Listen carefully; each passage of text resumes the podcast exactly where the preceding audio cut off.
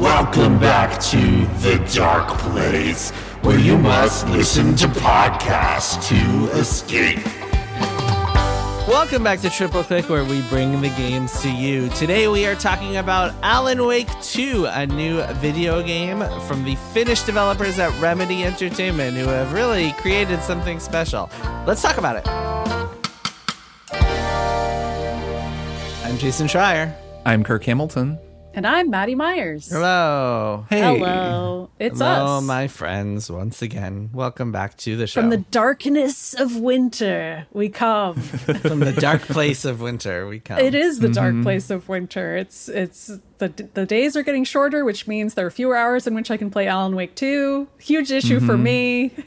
so I don't like playing it at night. As soon as it gets dark, it's too scary for you. I keep noticing that the podcasts that I make start becoming real in a kind of twisted, I know, nightmarish like- way, and I don't know what to think do video about games it. might turn out to be real. Interesting. I, So you're it's saying- kind of scary to think about that, isn't it? You're gonna bring Kirk is gonna bring me and Maddy to life. Wow, that that'll be scary. But that would be really Oh weird. man, maybe maybe I am just a character that one of the two of you created. How can we know? And hey, There's no if people if people out there want to bring us to life and make sure to stay alive, they should become a, a member of the Maximum Fun Network, which is a network that hosts this old podcast of ours. So hey, go to maximumfun.org slash join and become a member. Help support us, help us make the show possible because we don't have ads. We don't sell ads against anything. So we Nope. we rely on uh, beautiful subscription slash memberships from our beautiful beautiful listenership so subscribe become a member and not only do you support us you also get a monthly bonus episode including the one we just recorded and ran last week which is called the hunt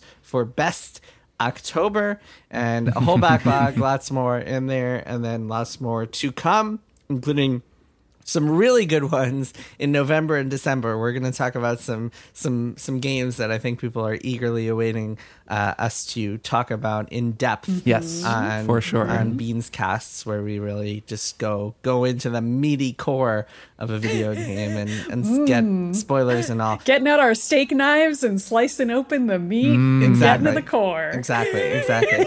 um, so yeah, sign up. It's uh, maximumfun.org slash join, and you too can join today. Kirk, what are we talking about this week? We are talking about yet another video game. I don't know if the two of you noticed this. A lot of video games out this year. It's a real Pretty- problem. boy. It's a real know. problem. Pretty good year for video games. Played a game again. We did it again. So here we are again to talk about a new game, exciting game, or at least a game that I'm very excited about called Alan Wake 2. I've written a little preamble to explain what it is and to put us in the mood. I can't wait for you to explain what it is. it's going to be so easy. I, I'm really curious as to what you could possibly say. Go ahead. It's not a lake, it's an ocean. 13 years after Alan Wake shared that cryptic yet somehow revelatory statement, the writer has returned in Alan Wake 2. Created by Finnish game studio Remedy Entertainment under the guiding hand of creative director Sam Lake, Alan Wake 2 snatches up the baton from the 2010 original, as well as its increasingly experimental downloadable expansions and its 2012 spin off, Alan Wake's American Nightmare. It also establishes itself firmly in the world of Remedy's 2019 action game Control, building out a connected Remedyverse of characters, institutions, and paranormal phenomena. In Alan Wake 2, players return once more to the town of Bright Falls, Washington, assuming control of the titular author, who, when we last saw him, had become trapped in a supernatural nether zone known as the Dark Place, slave to a malevolent force, the Dark Presence, which siphons artists' creative energy and is steadily twisting pages from his new novel into reality. Players also take control of a new character, FBI agent Saga Anderson, who has come to Bright Falls to investigate a series of mysterious murders and finds herself inexorably drawn into Alan's story. The game is thus a dual protagonist, third person survival horror deal, very much in the mold of Resident Evil, with players jumping between Saga's investigation in seemingly idyllic Bright Falls and Alan's desperate attempts to escape the dark place, which manifests as a cursed, nightmarish vision of New York City. Like Remedy's previous games, it mixes tense exploration and chaotic combat with live action interludes, original rock music, and extended, unapologetic fourth wall breaks to create a storytelling stew that is often bizarre and never boring. We've all played the game on PC with codes provided by Remedy PR. I have finished it. It took me a little over 20 hours. I gather the two of you haven't, but let's start with the two of you since you're earlier on. And just for the sake of spoilers, we're not going to be getting into some of the stuff that I've seen because I don't want to spoil either of you on it. So, how much of both of you played and what do you think of the game? Let's start with Maddy since I think you've played a little more than Jason. So, why don't you go first? Yeah, I'm further in. By the way, I actually am playing it on PS5. Runs just great. Oh, uh, okay. but not PC for what it's worth. Oh, okay. Love Okay. those those sweet, sweet haptic triggers. Just makes it a little bit more terrifying, folks. Yeah, I've been playing on PC with the DualSense, and it's an incredible DualSense implementation. The raindrops on the controller, anyways, uh, Yeah. very good on PC with DualSense too. So Yeah, go ahead. Uh, w- we'll we'll probably talk in a bit about all the different ways that Alan Wake Two is scary, which is to say, every single possible way that a game can do horror. Alan Wake Two does do horror, uh, except for maybe gore. There's only a little bit of gore in the game so far. Uh, so I, I'm many hours in. I get lost pretty easily in games, so I, I'm probably not actually as far into the story as one might guess uh, based on how many hours I've played. But I, I believe I'm at chapter four of Alan's story and chapter three of Sagas. I've been pretty consistently switching back and forth between them now that I've hit the part of the game. After chapter one for each of them, I believe is around when they let you switch any time. I know you don't have to do that. I have coworkers who played all of Alan and then circled back to do all of Saga. I'm trying not to do that uh, and actually switch back and forth as I go.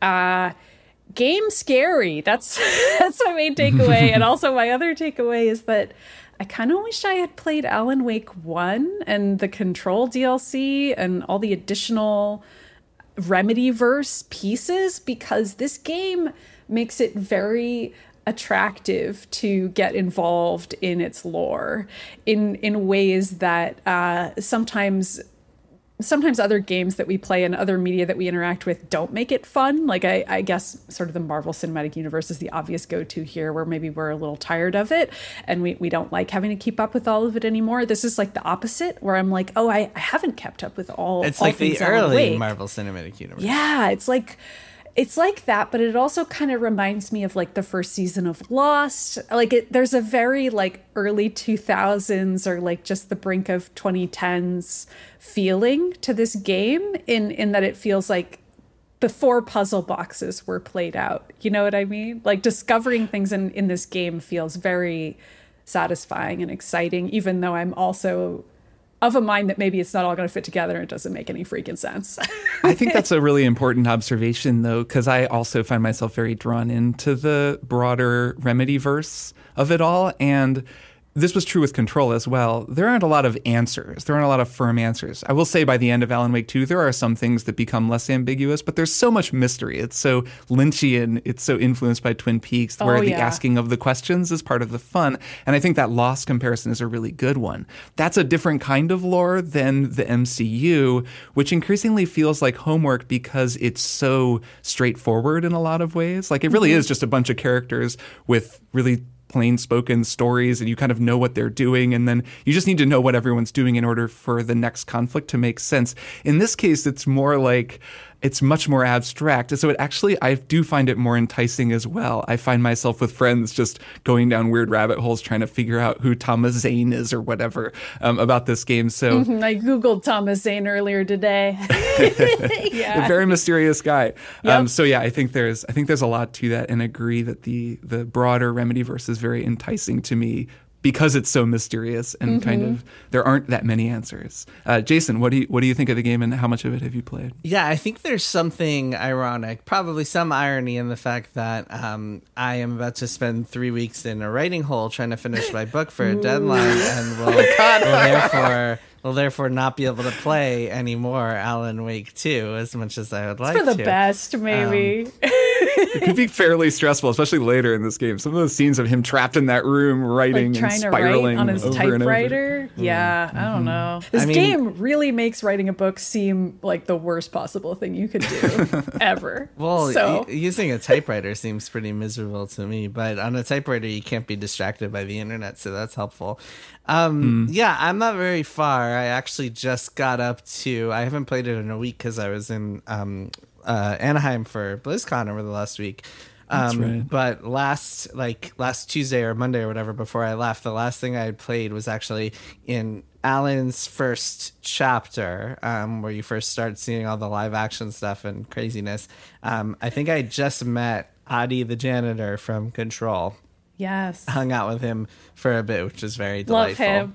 Um, Yes. Love so- Ahti, definitely. so I'm not very far, so I'm not going to be able to um po- like ra- point out and get all the references and stuff that you guys uh, you both know at this point. But um, I've really enjoyed what I played so far. Other than that first boss, it was a real pain in the ass the first couple of times I tried to beat him. Um, what's his name, Nightingale, and yeah, I really enjoyed it. I mean, it looks really great. It looks gorgeous. Oh, yeah. It's really It cool. amazing. Um, I think Saga is a really interesting protagonist. She's got uh, kind of a cool perspective as a mom and as this Mm-hmm. FBI agent who's coming in and trying to figure out what's what. Although I was a little bit um, kind of like disconcerted by the fact that she's it seems like this normal world, but then she's just kind of like rolling with the punches as.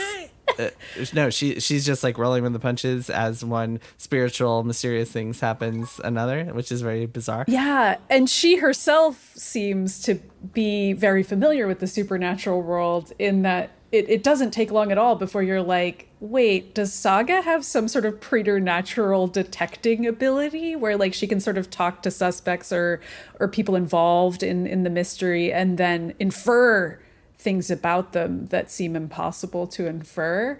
Uh, so it was pretty pretty early on into the game before I started being like, is Saga a witch of some kind, and what's really going on definitely here? the name definitely the name saga conjures witch witches um yeah she uh, she's cool. And and i just i just am really enjoying it in general. And wishing i had time, more time to play it especially when i find things like these nursery rhyme puzzles that i really want to dive into and take the take hours just like staring at and riddling away at which i will not be able to do for for uh, at least another month or two so gonna put a pin in this game and we'll hopefully hopefully people will still be talking about it when i do get a chance to play more I definitely will be, and I'll be excited to talk to you about it. Um, yeah, so like I said, I finished it. I absolutely love this game. This is one of the coolest video games I played in a really long time.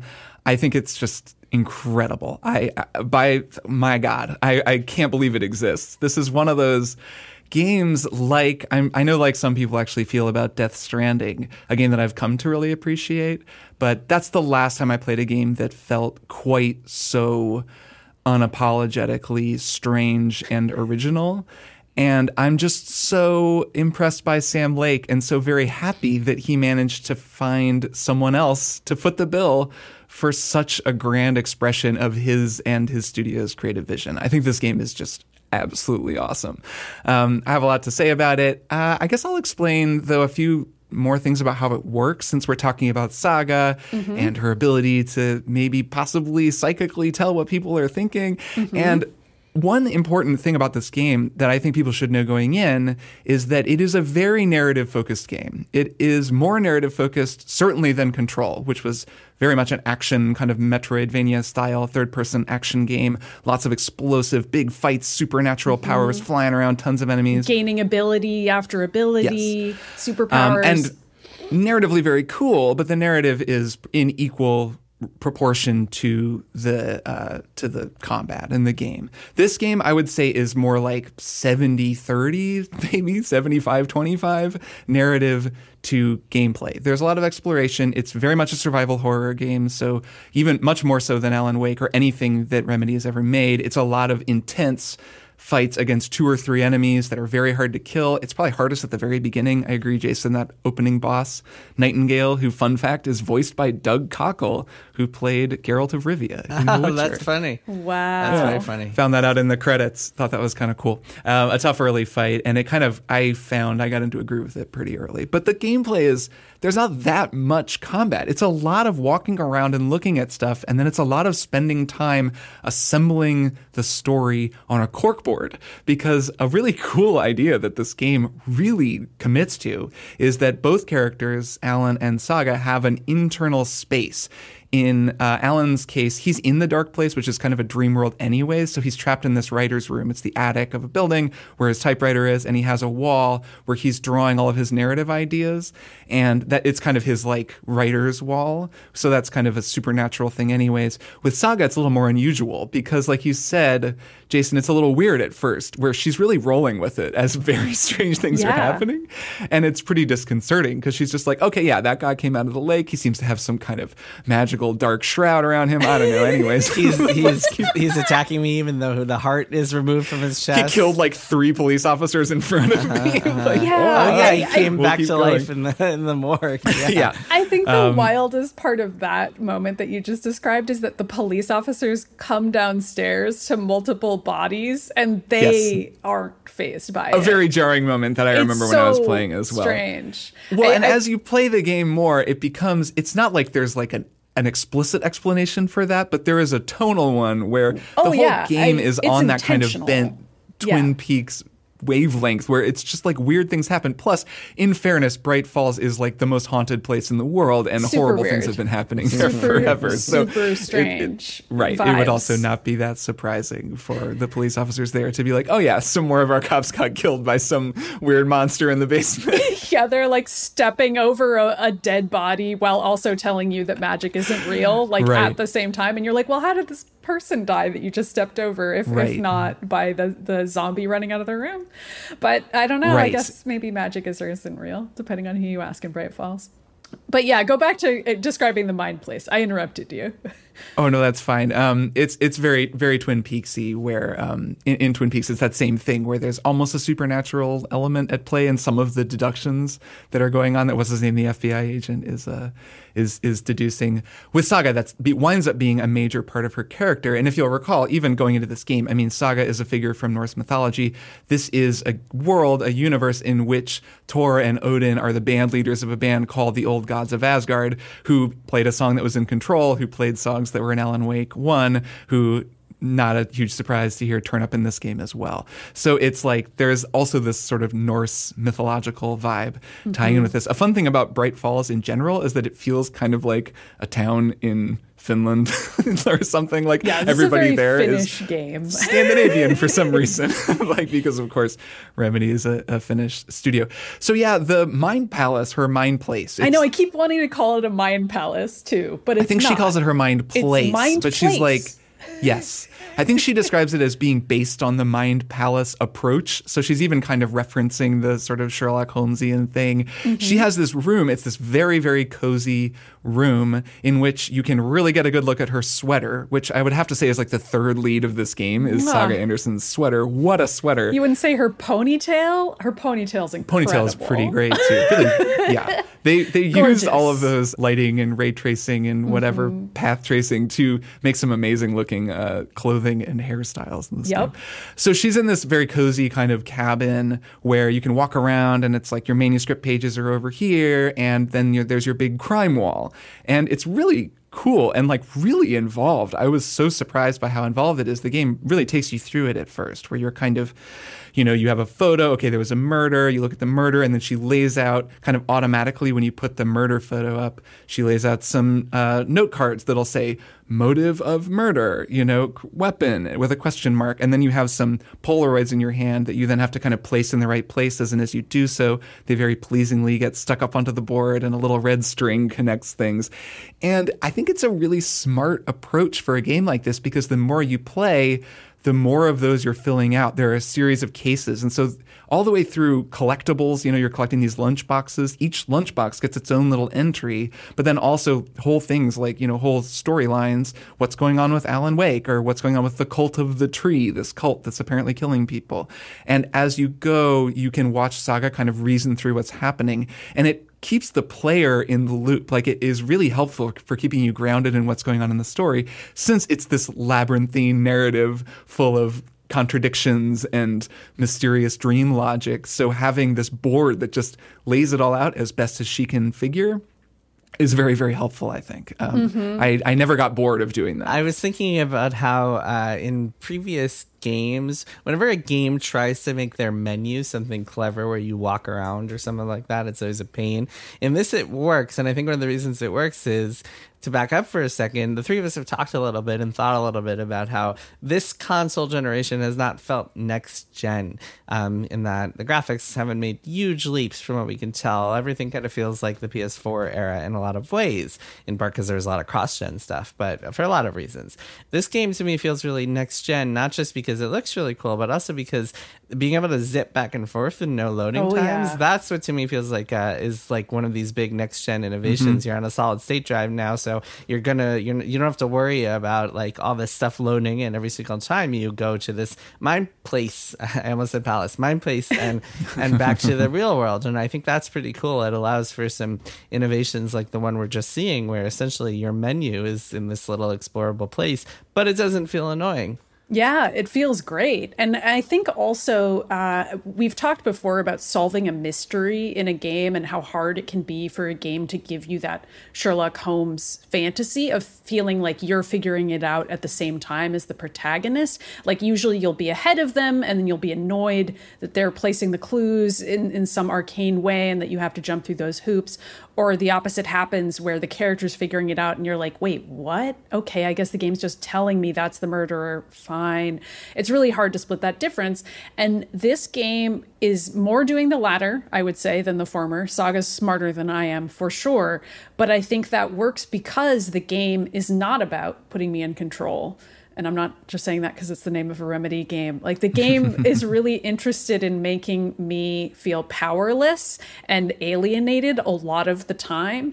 And even when Saga feels like she knows what to do, I, the player, am like the friend in the backseat who's like, ah, everything's so crazy, Saga. Mm. Like, I'm glad you're feeling good about this, but like this woods is freaking me out, man. Like, she's cool as a cucumber, but. And when it's, when it's dark out, you go to sleep in the back, you close the shades, and you're like, yeah, I can't handle this. I can't handle this. I can't. Saga, well, you drive a while. Don't. don't let, I don't wanna, yeah, I'm falling asleep in the back of the car this. while I let Saga drive.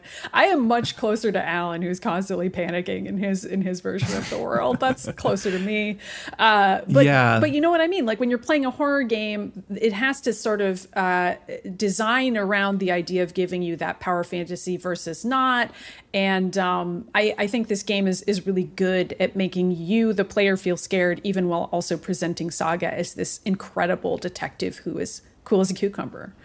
Mm. Yeah, they have a lot of fun with that over the course of the story, too. As Saga becomes increasingly enmeshed in the story, she becomes more and more lost and actually more frightened because mm. the way that this dark presence manifests is by sucking everyone in and making them all a part of this draft that Alan is trying to finish. And I won't get into the specifics, but this was true in the first game, but we only saw it really from Alan's perspective. And having a new character in the second game, especially with some of the stuff that was set up in the Control DLC, where Alan is trying to find a hero for his story so that he can maybe change the way the story is flowing, so that he can escape the influence of the Dark Presence, which manifested in whatever, as like Scratch and as all these different characters in the various DLCs. He's trying to get out. And so that kind of pulls all these people in. Um, Saga's partner, anyone playing this game who's played Remedy games will notice immediately, basically is Max Payne, even though that also means that Saga's partner is Sam Lake, the director yes. of the game and the head of Remedy, because Sam Lake lent his face to be Max Payne, and Alex Casey is the character's name. Oh my god, I can't even. I've started on the wrong foot. I, I should know, explain like, this. this I feel like this gives a good sense. again. Let me rewind. Yep. So. Saga shows up with a partner. Her partner is a guy named Alex Casey. Alex Casey is played physically by Sam Lake, the director of Remedy. He is voiced by what's his name, James McCaffrey, I think is his name That's right. um, and who is the voice of Max Payne from the original games, and also the voice of Director Trench from Control. So he's like a voice that is always turning up. Um, so basically, he's like this hodgepodge of other Remedy characters who's appeared suddenly in this world, but also in the world of Alan Wake. Alan Wake is a novelist who writes crime fiction about a detective named Alex Casey.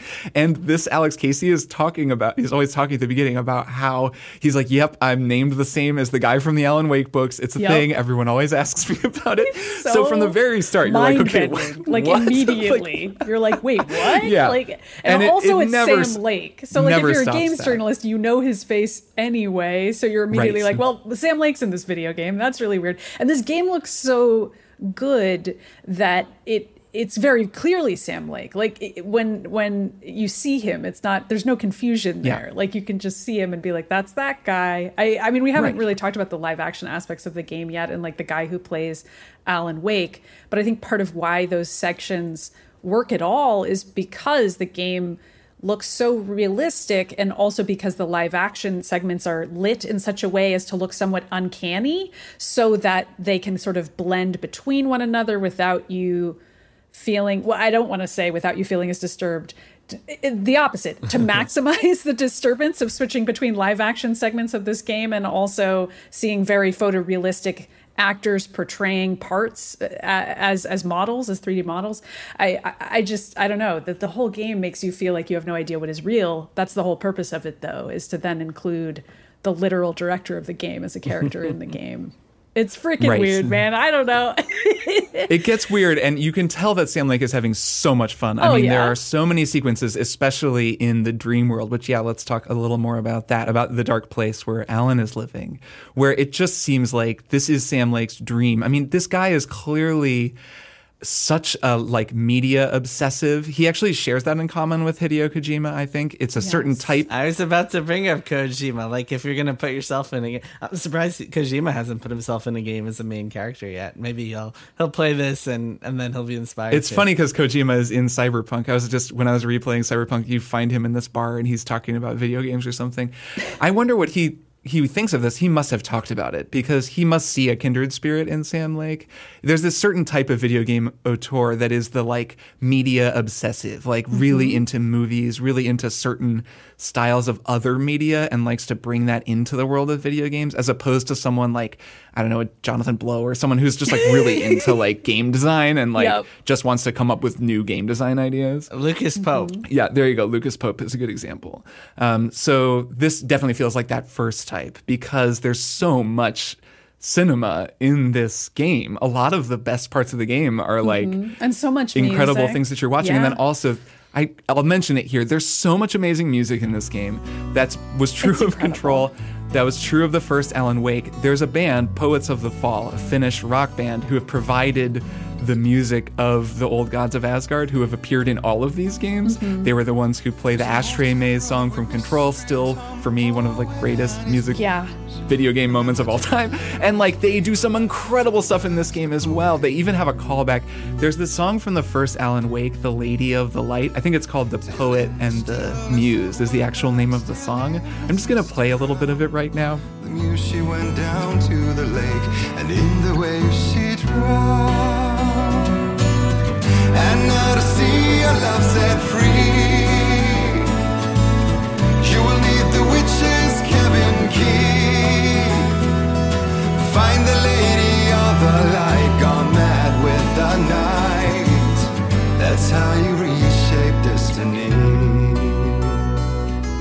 It's such a good song. It returns at a moment in Alan Wake 2 and just reminded me of the needle drop in the first game.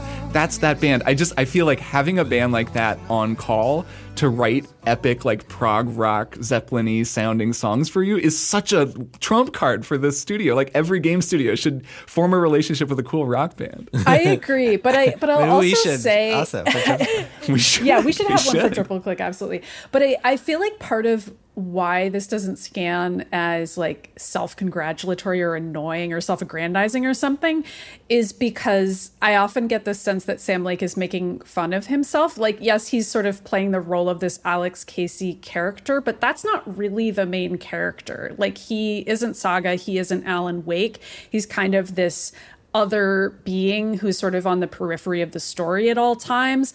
And I, I kind of, I, I, mean, I don't know this, I've not asked him, but I get the sense in his portrayal of Alex Casey that he's kind of making fun of the idea of him being in the game and like the idea of uh, kind of fame in that way. Like a lot of the story, Alan's story is about his discomfort with that level of fame that he achieved. He's sort of the Stephen King esque, super famous writer within right. the world Almost a, of the or game. Dean Koontz. yeah. yeah, yeah, exactly. Or like a John Grisham or something, because he's more of like an airport novelist.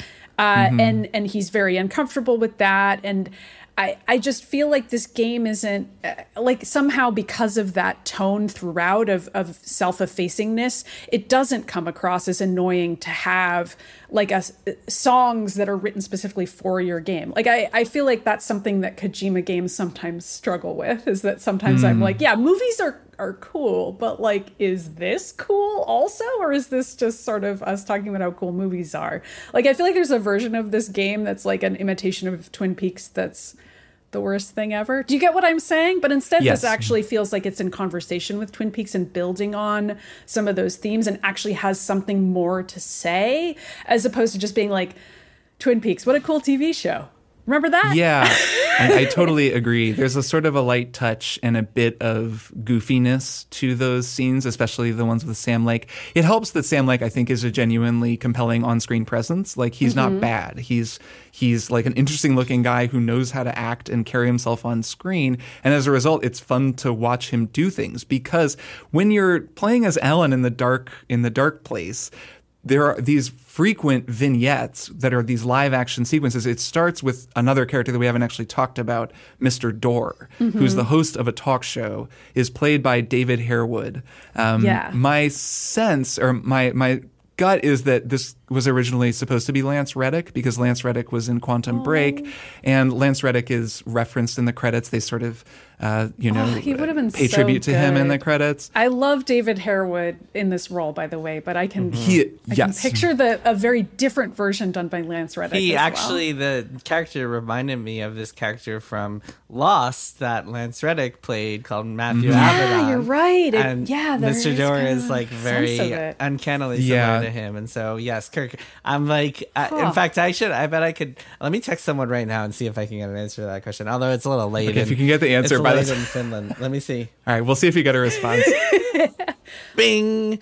Future Jason here, pulling a Kirk to explain that after I sent this message, it was too late in Finland to get a response, but the next morning I did get a response, and this is from a person who would certainly know. The answer is yes. Lance Reddick was meant to play Mr. Door until his unfortunate passing. All right, back to the show. Um, so t- to to stay on that though, yeah, there are there are some loose ties to Quantum Break, even though Remedy doesn't have the rights to Quantum Break. Yes. So it's more like their actors from that game will appear and stuff, and they you get the sense that they would love to connect all of their games, and I could see them casting um, Lance Reddick as a sort of similar character to to the character that he played in Quantum Break, and having him play that role. Though David Harewood, who is the actor who plays Mr. Door, is fantastic. It's Oh, really yeah. an incredible performance um, and a very mysterious one. So you'll cut to these scenes of Alan being interviewed by this guy, and they're totally like making fun of the kinds of promotional interviews that authors give in a really funny way, where Alan is in a dream. He it's even the way that they present these sequences to go way back to something you said, Jason, about the next geniness of this. The mm-hmm. technology, I think, makes it possible for them to do a lot of this sort of overlaying or like you'll be exploring an area as saga and you'll see a flash of somewhere that Alan is. Mm-hmm. And you don't mm-hmm. even know if that's what you're seeing. It's not even always clear to me now that I've finished the game. Yeah, like you'll see like a train tunnel, and then Right. way later you're in a train tunnel as Alan. as in the dark Alan, and it's why I do actually recommend. I liked playing back and forth. I went, I did kind of chapter to chapter, or like kind Mm-hmm. of clear stopping point back and forth between the two because they do overlap at various points in really cool ways. And I think the technology makes that possible. And Yep. then because Alan's in like a, a place that just totally follows dream logic. I mean, there are these loops he'll get stuck in where he's walking down a staircase and opens a door, and then he's back at the top of the staircase and has to go down again. Like Yep. it's really rebuilding the levels as he moves through them. And then sometimes you'll just come to a TV screen, and on the TV screen is live action Alan, and you hold down the button, and then it cuts to that live action Alan who looks over his shoulder, and then suddenly there he is on a screen, and you're in live action, and he's talking to Mr. Door, and then it like something very strange happens in their conversation, and then next thing you know, you're controlling Alan, and he's standing in the empty television studio. Like they're able to do stuff like that so constantly, and then I mean that's child's play compared to the stuff they pull off even kind of early on in the story. Like some of the mm-hmm. stuff they're doing is so freaking cool with like live action projections around you while you're moving through the game world. People mm-hmm. like in the sky, like these actors looking down on you. I mean, like presentationally and aesthetically, it's just so visionary. It feels like this visionary work of entertainment. Even leaving aside all the narrative stuff, all the gameplay stuff, just the way that it looks and the experience of moving through it is really remarkable.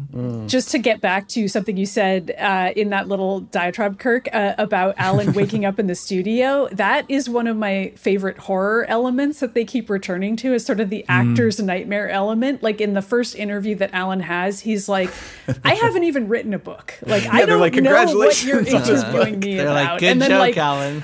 He yeah and and like mr door is like well of course you have and he like takes it out and it's right there and like that is i I mean it's it's a certainly a dream i've had because I, I did Yep. theater as a kid and even as an adult i have the classic like oh i'm late to class dream but i also have the Mm-hmm. actor's nightmare dream where like oh it's a show but i don't i don't know remember any of the songs or i don't know any of my lines and oh my Mm-hmm. god i'm being pushed out on stage like it's it's terrifying and this this game really takes theatrical elements of of design and puts them into a video game in a really seamless way and also makes them horrific and stressful and i think that that is a form uh, that i haven't really seen a horror game do that i, I find very effective because it's like oh my god what Mm-hmm. Absolutely. happening This game borrows a lot from theater and from like art installations in ways that are so, so cool it, and that just continue as it goes along. So Mm-hmm. okay, so uh, real quick, I just want to talk about the gameplay because that's a lot of what I've been doing, at least in the first saga chapter. Um, as you guys know, I'm not Mm-hmm. super far, but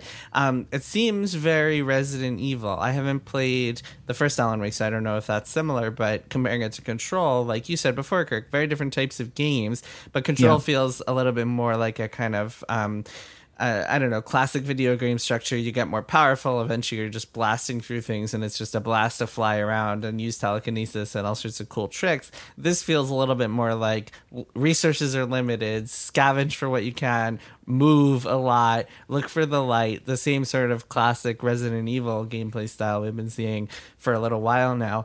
First of all, was the first game like that? Second of all, um, do you guys think they like just took Resident Evil and were like, "Yep, that's what we're doing here"?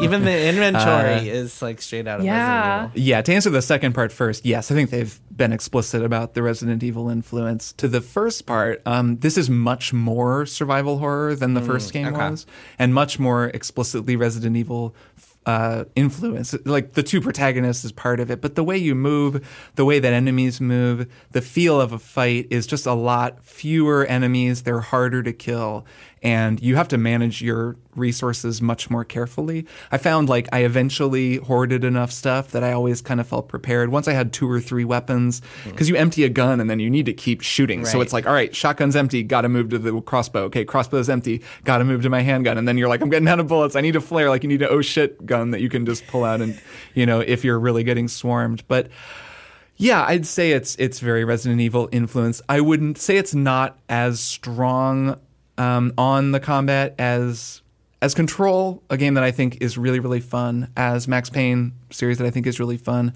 First Alan Wake, I kind of remember feeling pretty boring, so I think I would find it. I'd say I find it more interesting than the first Alan Wake, but it's not quite as good just as a pure combat game as Resident Evil 4. There are some things about it that I find annoying. Uh, there are just times in combat where like the whatever you want to call it, the the balance is a little bit off. The push and pull doesn't quite feel right. There's one thing that drives me nuts is you have to use your flashlight to burn the Mm-hmm. um, the shadow off of guys before you can damage them, or you do a lot more damage if Get you their do weak that. spot, their big glowing red weak spot. Right, and you get a glowing weak spot. Um, and something that really frustrates me is you replace your batteries once your flashlight runs out of batteries, but sometimes that'll happen right after you've used your last segment of your battery bar to burn someone's shield off, and they're vulnerable right after that happens. But instead of being able to just pull out your gun and shoot them while they're oh, vulnerable, like while they're staggered, you'll pause and like your character will put batteries back in their flashlight, and it drives me nuts. I think it's such a bad feeling. It's like a weird video game rule that you should never interrupt the like flow of inputs that way just because they happen to use the last segment of a battery uh, in your flashlight. But generally, I think the combat's pretty good. I, I find it pretty fun. Yeah, I I think it's fine. I it it doesn't feel as good as Resident Evil to me, or at least the latter Yeah. day Resident Evils that it's mimicking. But I don't think it's intended to. I feel like it's it's a much closer to a super stressful walking simulator in terms of what they're trying to evoke. Like a lot of times, you can just avoid enemies entirely if if you're alan at least you can kind of predict like okay there's a lot of shadows there i can dodge around a lot of them and just get through it and then get whatever i need to and keep going uh, there are some situations where you can't do that but i i don't know i do that more often than not Such as the first boss fight, which Yes, again, I mean, that's a boss massive fight. pain. So let's talk about that a little about the differences in gameplay between Saga and Alan, and also about the scary factor because Maddy, you mentioned that, and I do want to come back to it because I, this is actually a pretty scary game, and people should Very know scary. that. Um, the the there is a pretty significant difference between the Saga segments and the Alan segments. Mm-hmm. Um, it's almost like the Saga segments play like Alan Wake One, and the Mm-hmm. Alan Wake sec- segments play like the Alan Wake DLC. Is is kind of how I would compare it to anybody who's, who's played those two games, or how I'd explain it. But um, Saga is really like exploring a town. There are a lot of collectibles she can get. I'll say actually, I think the collectibles are pretty great. There are these cult stashes. Each one has a puzzle. I find them very fun, um, by and large. I think they're fun to try to solve. Each one is unique. One was just a math problem. It was like there is 200 wheels in a factory. Yeah. Bikes have two wheels. Cars have four wheels. just like an how many algebra problem, bikes? yeah. It was just a problem, and I just sat there. I was like, okay, I'm gonna figure this out. So they, they had fun with those, but it's a lot of that. That's it's just awesome. I want to play a game that's just going around and doing math math problems. It's kind of what the game is. Yeah, I It's, want that. There's at uh, least it's a little new bit of form that. of horror that Sam Lake has discovered. just solving math. Someone should do like an SAT prep that's like a game, like an Alan Wake style game where you go around and explore a town and you have to solve puzzles that are just like SAT questions. yeah, why isn't that a game? It sounds amazing. That seems like it would prepare a lot of students. Yeah, it'd be for- great. An engaging way to prepare students Uh-huh. for college. Um, so, uh, Saga, it's, it feels very much like Alan Wake One, like a pretty traditional survival horror. Alan's segments are very different. Um, Mm-hmm. They're they are more like the like a walking simulator, like you said, Maddy, because there are fewer types of enemies and the way that it works is i think ingenious it's something i've never really encountered silent hill has played with this but you're Yeah. in this nightmare New York City. You're walking around and there are just shadows everywhere. There's like shadow figures. For starters, they're just very disconcerting because Yeah, they, they, say keep saying your name. wake, Alan Wake. I don't and, like and it's it. never like the sound design to shadow. I mean, every technical aspect of this game is incredible. The sound is really remarkable. The music will start playing this like keening tone, and you just hear them all saying like, "I drowned, I drowned." I Yeah. and you're like, Wah, like, and they constantly like, you'll come around the corner and it's like, wake, and you're just like, stop it. It's like I'm always talking to them, I'm like, stop saying my name. Fuck you.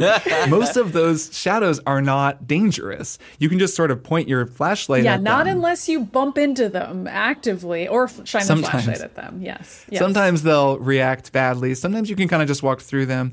But then sometimes they become corporeal and they attack you. And you mm-hmm. never really feel safe. And I think it's a really smart design because you're mostly just moving around and you're trying to get to the next place and whatever, go answer the phone, go get to the hotel, whatever, like do something. But they're just in between you and there. You never really know what you're going to run into. And the game has a few little cues that it tells you. The music, when it starts getting scary, okay, you're going to have to fight. But you never really know what you're going to have to fight. And it really puts you on edge. It creates a very tense experience. Um, I find that to be, it's not that scary, but it's very tense. There were definitely points where I was just like, ah, like kind of laughing and talking to the game, being like, stop it, stop it, leave me alone. the saga sections can actually be scary in a different way because there are these jump scares in this game Yep. where out of nowhere a spirit like a figure will flash onto the screen with mm-hmm. a really intense audio cue usually at a moment when you're already kind of tense like you're opening a door you're crossing a threshold and there are some later in the game at a point that i think neither of you have reached yet that are so scary that like I was like having full, like my nervous system ejected from my body. Like when the first one hit me, there's one that anyone who's played the game knows.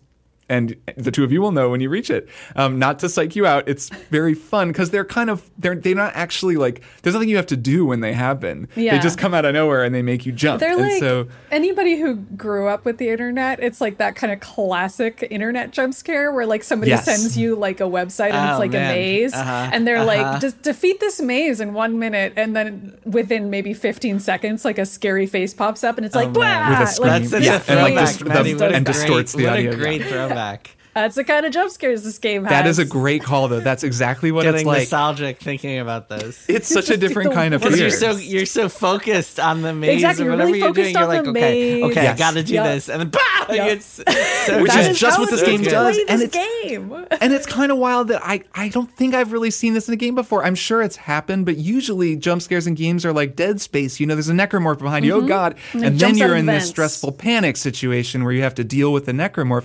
This game, it really is where you're you're like trying to solve a puzzle. It lulls you into a little bit of like, okay, we got to get into this door, and then wah, and then this thing jumps out at you, and it just gives you this jolt of adrenaline, and then you're just in front of a door, like there's nothing happening. I feel like uh, I feel like the Arkham games did that with like uh, Joker scares Oh, or sure, scarecrow yeah. scarecrow stuff. I feel like I've seen They did. They kind of mess with you, and those games use dream logic, I think, in creative ways. The the Mm-hmm. level of, I guess there are a couple. You're right. Uh, that now I'm thinking back to the Arkham games where they did a jump scare and it was Mm-hmm. Yeah. equally effective. I guess the Man Bat thing that I was talking about Yeah. just a couple episodes Uh-huh. ago is one. But I'm thinking, yeah, I'm thinking of like a Joker specific moment when like suddenly Joker is in your face. Yeah, Yeah. he actually maybe, does yeah. the Man Bat scare in Arkham Knight. He does the exact same thing, like Right. where he's like waiting. Yeah, you yeah, yeah. you like grapple up to a building, and he's like boo, and you're like Yeah. fuck you. I remember that too. so good. Um, so similar feeling where I felt I was always laughing, but I, there were times where I was just like, "Oh my god!"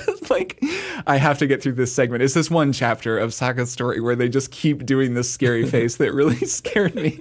And um, so I will say, uh, genuinely a scary game, scarier than Resident Evil to me. It doesn't have the thing that Resident Evil does that I find most stressful, which is you're being hunted by a like procedural sort of AI unkillable thing that's just going to turn up and chase you. That doesn't really happen in this game. It's more atmosphere and then, you know, boss fights and monsters coming at you and occasionally jump scares. But I did find it to be like genuinely disconcerting. The audiovisual vibe of it when you're in a really scary basement that's kind of flooded and there's, you know, it really does start to feel scary. So it's not for the faint of heart, though if you are up for that kind of thing, it's a great horror game. And it's one of the best horror games I've ever played, or one of my favorites. Mm-hmm. I, I think the jump scares are probably my least favorite part of the entire game. I, I don't like them and I wish I could turn them off.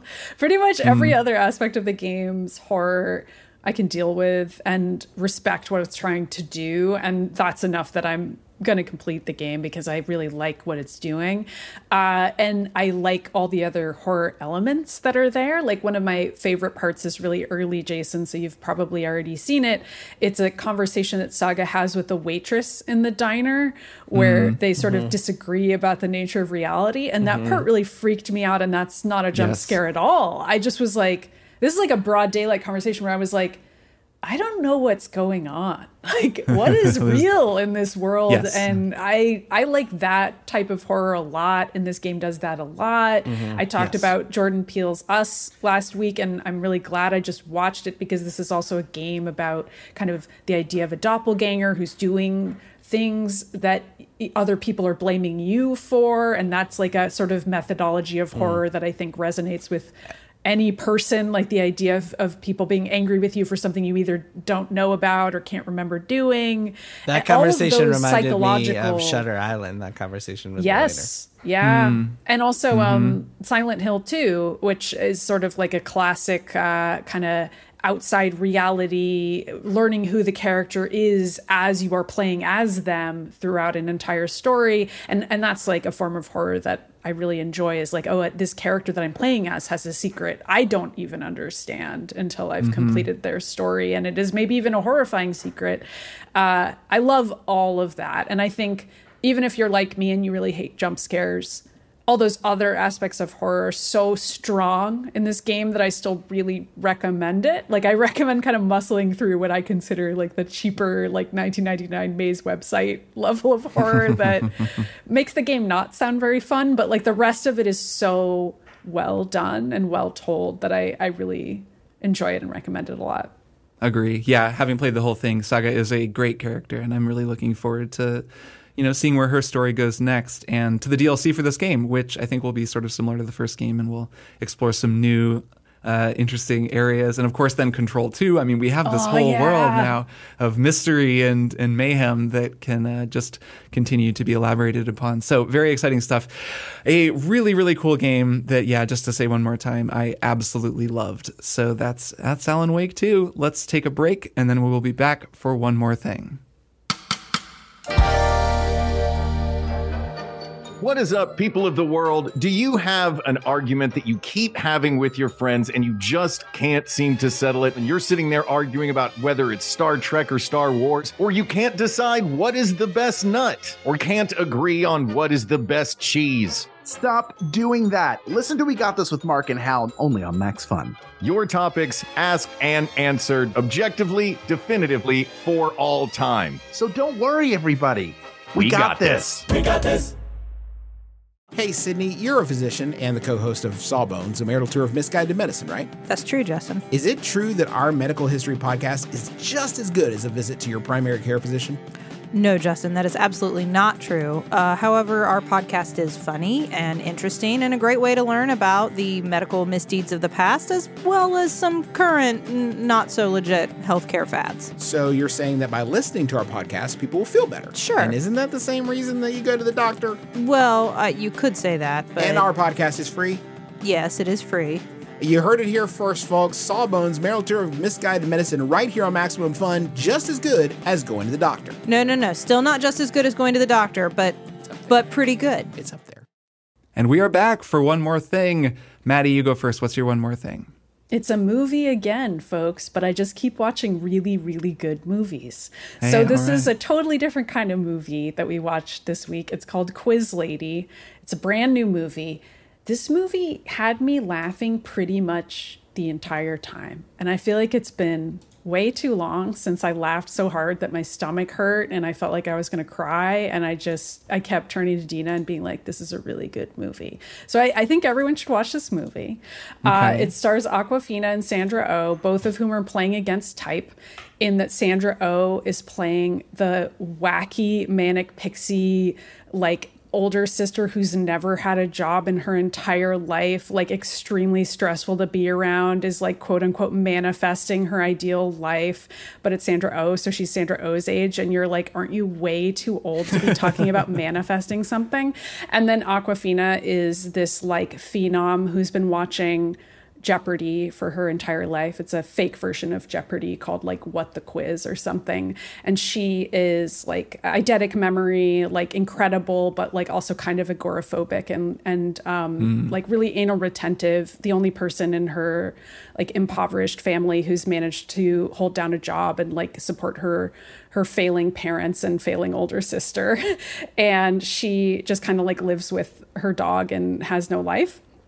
And so Sandra Oh's character kind of barges into Awkwafina's life, and through a bizarre series of circumstances, their mother's gambling addiction, basically, uh, the dog gets kidnapped, and they have to get a lot of money really, really fast. And of course, the only way to do that is to get the shy, anal retentive Awkwafina to go on this fake Jeopardy show, and it is so funny. Like I just, I, I don't know what Sandra. I've never seen Sandra Oh play a character like this before, and I'm so impressed with her timing and her like hmm. her outfits in this movie are insane. I don't know. I love her anyway, but I, I really, really recommend this movie. Also, Um, this is going to make it sound like the movie is stupid, but Will Ferrell basically plays Alex Trebek in this movie, and I know he's done that before on SNL multiple times, Right.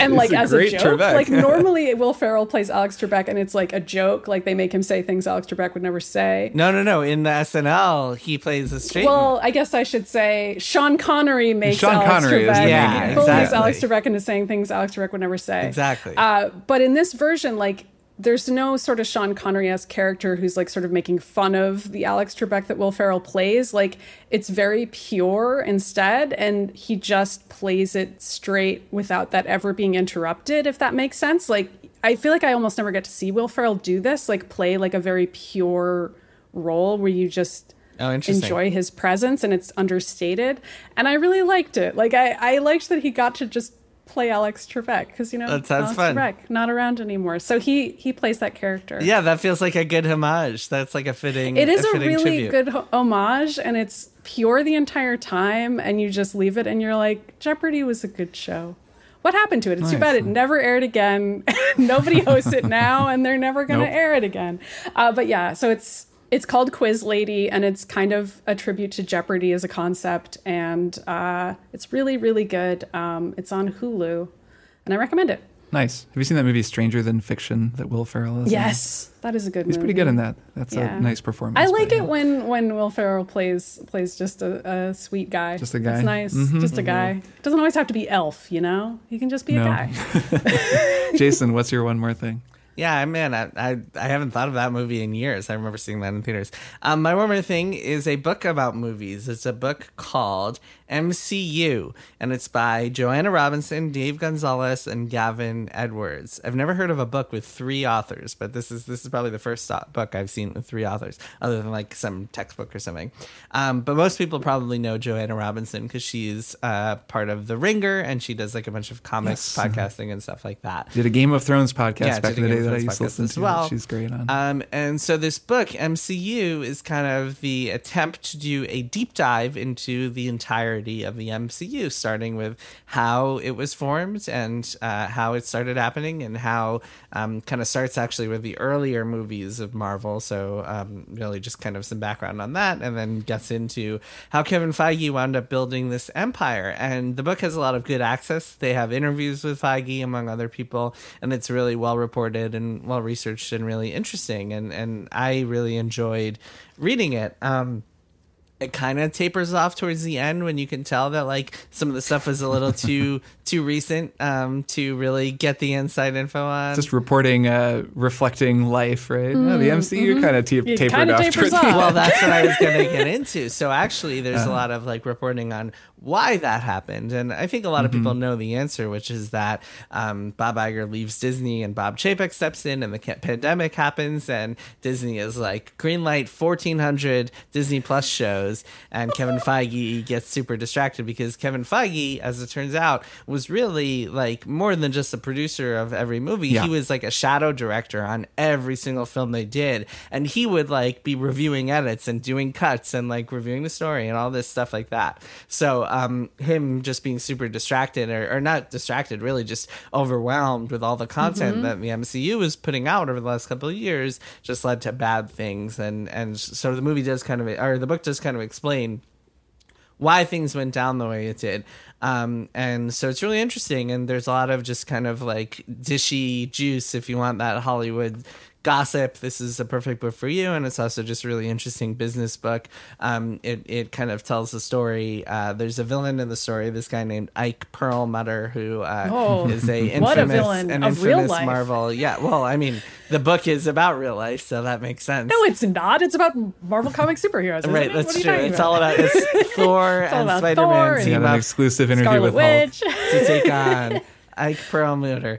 Um, and yeah, a lot of interesting stuff. There's also kind of like if you're wondering, hey, whatever happened to Edward Norton? Why wasn't he in the MC moving forward? This book tells the story of that. Um, this book has just a lot of. There isn't like a ton. I found that there wasn't a ton that was like totally new, but I just found it really compelling and a really good read. Nonetheless, it was just really um, uh, well reported, well written, well structured. I just really enjoyed it. Um, skimmed over a little bit. I said there was they went into a little too much granular detail about like VFX and stuff, but uh, but otherwise, yeah, just really enjoyed it. It's a good book. Again, MCU is the name of the book. I think it was a New York Times bestseller, so pretty successful. And yeah, I, I wish those those authors the best of luck because good stuff. Nice. Cool. I'll check it out. I gather Edward Norton is a really chill, easy guy to work with. Exactly. Yeah. That's why they were like, you know, you're too. That's why you're too not in any more. Marvel. Too easy to work with him. You know, one That's one what it was. recurring theme actually is that like people get so sick of the demands and how intense everything is. Like Jon Favreau, um, after two movies, he was like, "Nope, can't do this again. I'm out. Too stressful." Or like um, Joss Whedon is, is portrayed in some interesting ways in this book, and uh, uh, not not good ways, I mean. But like he he- he's like, "Nope, can't do this anymore," and so on and so on. James Gunn eventually tells that story of what happened there. Again, a lot of this stuff has been public, but it's actually I find it very helpful to even if I know um, stuff already, just seeing it all in one story is actually Mm-hmm. And just in still- order. So uh, right, that's what I mean. Like one chronological story, it's still really compelling, even if you know a lot of the details already. Just to see the story laid out the way it is in Right. this book, so I found it really interesting. Cool. Yeah, I'll have to read it. I read that recent Variety piece that we can Oh, maybe link in show Real notes. barn that was just a. That was almost like an epilogue to this, even though it was a different author. So Joanna Robinson, Mm-hmm. who who co-wrote MCU, is quoted in that Variety Yep. piece, and so yeah, it does feel like it kind of like it was. It was fun to read that as I was reading this book. Yeah. Yeah. For anyone who's curious, kind of why is Marvel not good anymore? that article has a lot of answers. Yeah, that might literally be Um, the title. It's something like that. Yeah. Why? Is, why Marvel not good? Why not good Uh, anymore? yeah, it's that's a word. That that article, by the way, had a bombshell, which is that apparently they're considering doing a reunion of the original Avengers I know. movie, which is ridiculous. pretty desperate. Yeah, I hope that doesn't happen. desperate. But um, sheesh. Yeah. Well, I'll go last since I'm the only one left. Uh, my one more thing is a Netflix show that I watched in like two days with Emily, um, totally out of nowhere, out of the blue, you could say, and absolutely loved a show called Blue Eye Samurai. That is a new Netflix anime. Uh, that totally rips if you're into samurai shit and action stories and love that kind of dueling, sword swinging, blood spraying, revenge tale. Holy crap, you will like this show. It totally rules. Um, this is so, like I said, this is an animated show, an extremely adult animated show, the most flopping penises I have ever seen in an animated show by far. um, in addition to being very violent and just generally very adult in not just in the violence and the sex and everything, but just in its themes and its characters. Can you can you just clarify when you talk about sword swinging? Um, what are you talking? Oh boy, I'm talking about katana swords and Oh, also okay, gotcha. penises being referred to as swords Gotcha. because Got quite a lot of got it, sex in it. this show. um, so this show is created by Michael Green and Amber Noizumi, who are a husband-wife team. Michael Green wrote Logan and Blade Runner 2049, two great movies. So Wow. good writer. And Amber Noizumi has given some cool interviews about sort of the genesis of the idea for this show, which is the tale of a woman of uh, mixed race heritage with a white father and a Japanese mother in Edo period Japan, which was a time period, at least in the show and I think in reality, when white people were totally kept out of Japan. And if you were, if you had, for example, as she does, as uh, Mizu, the main character, has blue eyes, that was seen as this like horrible deformity, and you were seen as subhuman. So she is a woman pretending to be a man who also is hiding her eyes. She wears these cool like sunglasses under her, you know, big straw hat, and she looks cool as shit. The art and character design in this is so sick. Um, so this is kind of based on Amber Noizumi's. Um, thoughts on her own child and on like mixed race heritage and what that means um, and on like the sort of western influence in japan which is a big theme of the story so that's kind of the setting it's the, a tale of this samurai mizu who is like typical in one of these stories this not the very silent stoic absolutely unstoppable warrior who's on a quest for revenge and comes across a variety of people. It starts that way it follows some familiar beats and then pretty quickly it really started surprising me. Um, it's edgier it's more realistic, I suppose, in how it depicts the way things play out um, in a pretty hard boiled way a lot of the time, but in a way that I just found surprising and constantly engaging. It just is a really good story. I read Petrana's review at Polygon, and she just talked about how it made her remember how much she likes a really well told story. And I think that's really right on. Um, I, I just loved watching it because the story rules. And also, the action in this show is out of control. The last time I've seen a show like this was probably Arcane, which had a similar feeling where the episodes are 48 minutes long. They clearly spent a lot of money and time developing them. And it just feels more special than your average animated show. This show is very much a showcase for Jane Wu, who directed a lot of the action scenes. There's actually another really cool feature about her on Polygon that we can link in show notes. She's a storyboard artist who's done storyboards for the action sequences for a ton of Marvel movies, actually, for like all of this really big budget stuff. She's like the go to lady for doing fight scenes in previs because a lot of that is kind of animated anyways. She's a martial artist and like knows her stuff. She knows how to fight, she knows how to move, she understands like Hong Kong cinema and like a lot of those camera techniques that were developed um, in East Asia. And so she like brings a lot of that to this show. But this show is clearly like her unleashed. Like they're like Jane Wu. She directed a couple episodes. She did a lot of the fight scenes. And I think they had a their whole like approach to the fight scenes was that it has to look like it's being shot with a camera. So it's it's animated. They're using a kind of mix of computer animation and hand drawn stuff. But when you're watching these fight scenes, it is like the most exciting, like bone crunching, incredible stuff. Like it feels like you're watching this just like totally killer um, samurai flick. And like, I mean, I can't say enough good about it. And then they all take their dicks out. well, and then sometimes, yeah, a guy runs through the scene with his dick flopping around, um, and that that definitely happens a lot of times. But really, I mean, it's just it's a great, great show. It has a killer cast. Um, Mizu is played by Maya Erskine, actually from Pen 15, who is Wow. like totally locked in and just nails it. It also features George Takei is really good in it. Um, Masi Oka from Hero plays the kind of sidekick. He's really good. Brenda Song is in it. Randall Park. Kenneth Branagh plays like the villain. It's like a killer voice cast. Honestly, like this show is really something special. We watched the entire thing in like two days. Um, I loved it to death and just think it rules and can't wait for season two. So um, that is my glowing recommendation for Blue Eye Samurai, which is on Netflix, and uh, whips ass. How many episodes is it? It is eight episodes. They are about an hour long, so it's uh, you know pretty significant uh, experience. But I kind of liked that about it. I felt like I wanted more at the end. Cool. So yeah, Always a good Wow, it sign. sounds awesome. It rules. Uh, really, really liked it. So yeah, that's uh, that's our episode, everybody. What Just you a bunch of good stuff this week. That's all we talk about now. Yeah, I am off to deal with the dark presence in my mind. Yeah, good luck. Good book. luck. You must write to escape. Yeah, I know, right? This is Jason's gonna finish his book and be like, "It's not an ocean. It's it's just a lake." Actually, Yeah, right. it turns out it's just a lake. right. it's fine. Is that helping, Jason? I hear those listeners. Well, what I do is I go to Starbucks and I sit and work for a while, and I plug in headphones, and then I record myself whispering Schreier, and then listen to that. God. That's how that's how I write. Horrible. my- yeah, very very conducive My to Totally normal. creativity. Um, so the the person the person I texted about Lance Reddick uh, is probably asleep, so did not respond. But if I get an answer, I will have Kirk bing it in uh, in the in the show. Great. Great. So that means people already heard it, actually. So maybe they Wow. already Yeah, heard well, the bang. that's yeah. This is some time travel action. That's It's pretty. We cannot know. It's Schrodinger's Bing. In this moment, we have no idea. We have no idea, but people listening to this will know. That's a weird. They do It's a weird concept. They It's a real know. paradox. Much like Mr. Door, they'll be aware of an episode that we have yet to complete. Exactly. It's true. It's true. Exactly. oh man, we better we better sign off before our brains break. yes, yes. My mind is starting to melt. Uh, I will see the two of you next week. See you guys next week. Bye. Triple Click is produced by Jason Schreier, Maddy Myers, and me, Kirk Hamilton. I edit and mix the show and also wrote our theme music. Our show art is by Tom DJ. Some of the games and products we talked about on this episode may have been sent to us for free for review consideration. You can find a link to our ethics policy in the show notes.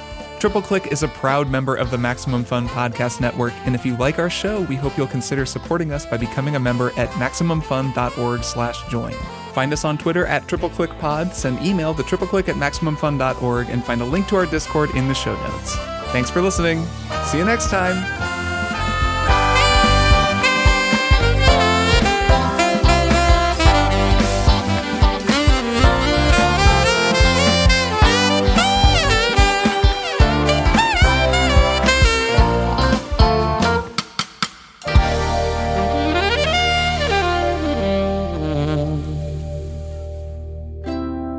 Maximum Fun. A worker owned network of artist owned shows. Supported directly by you.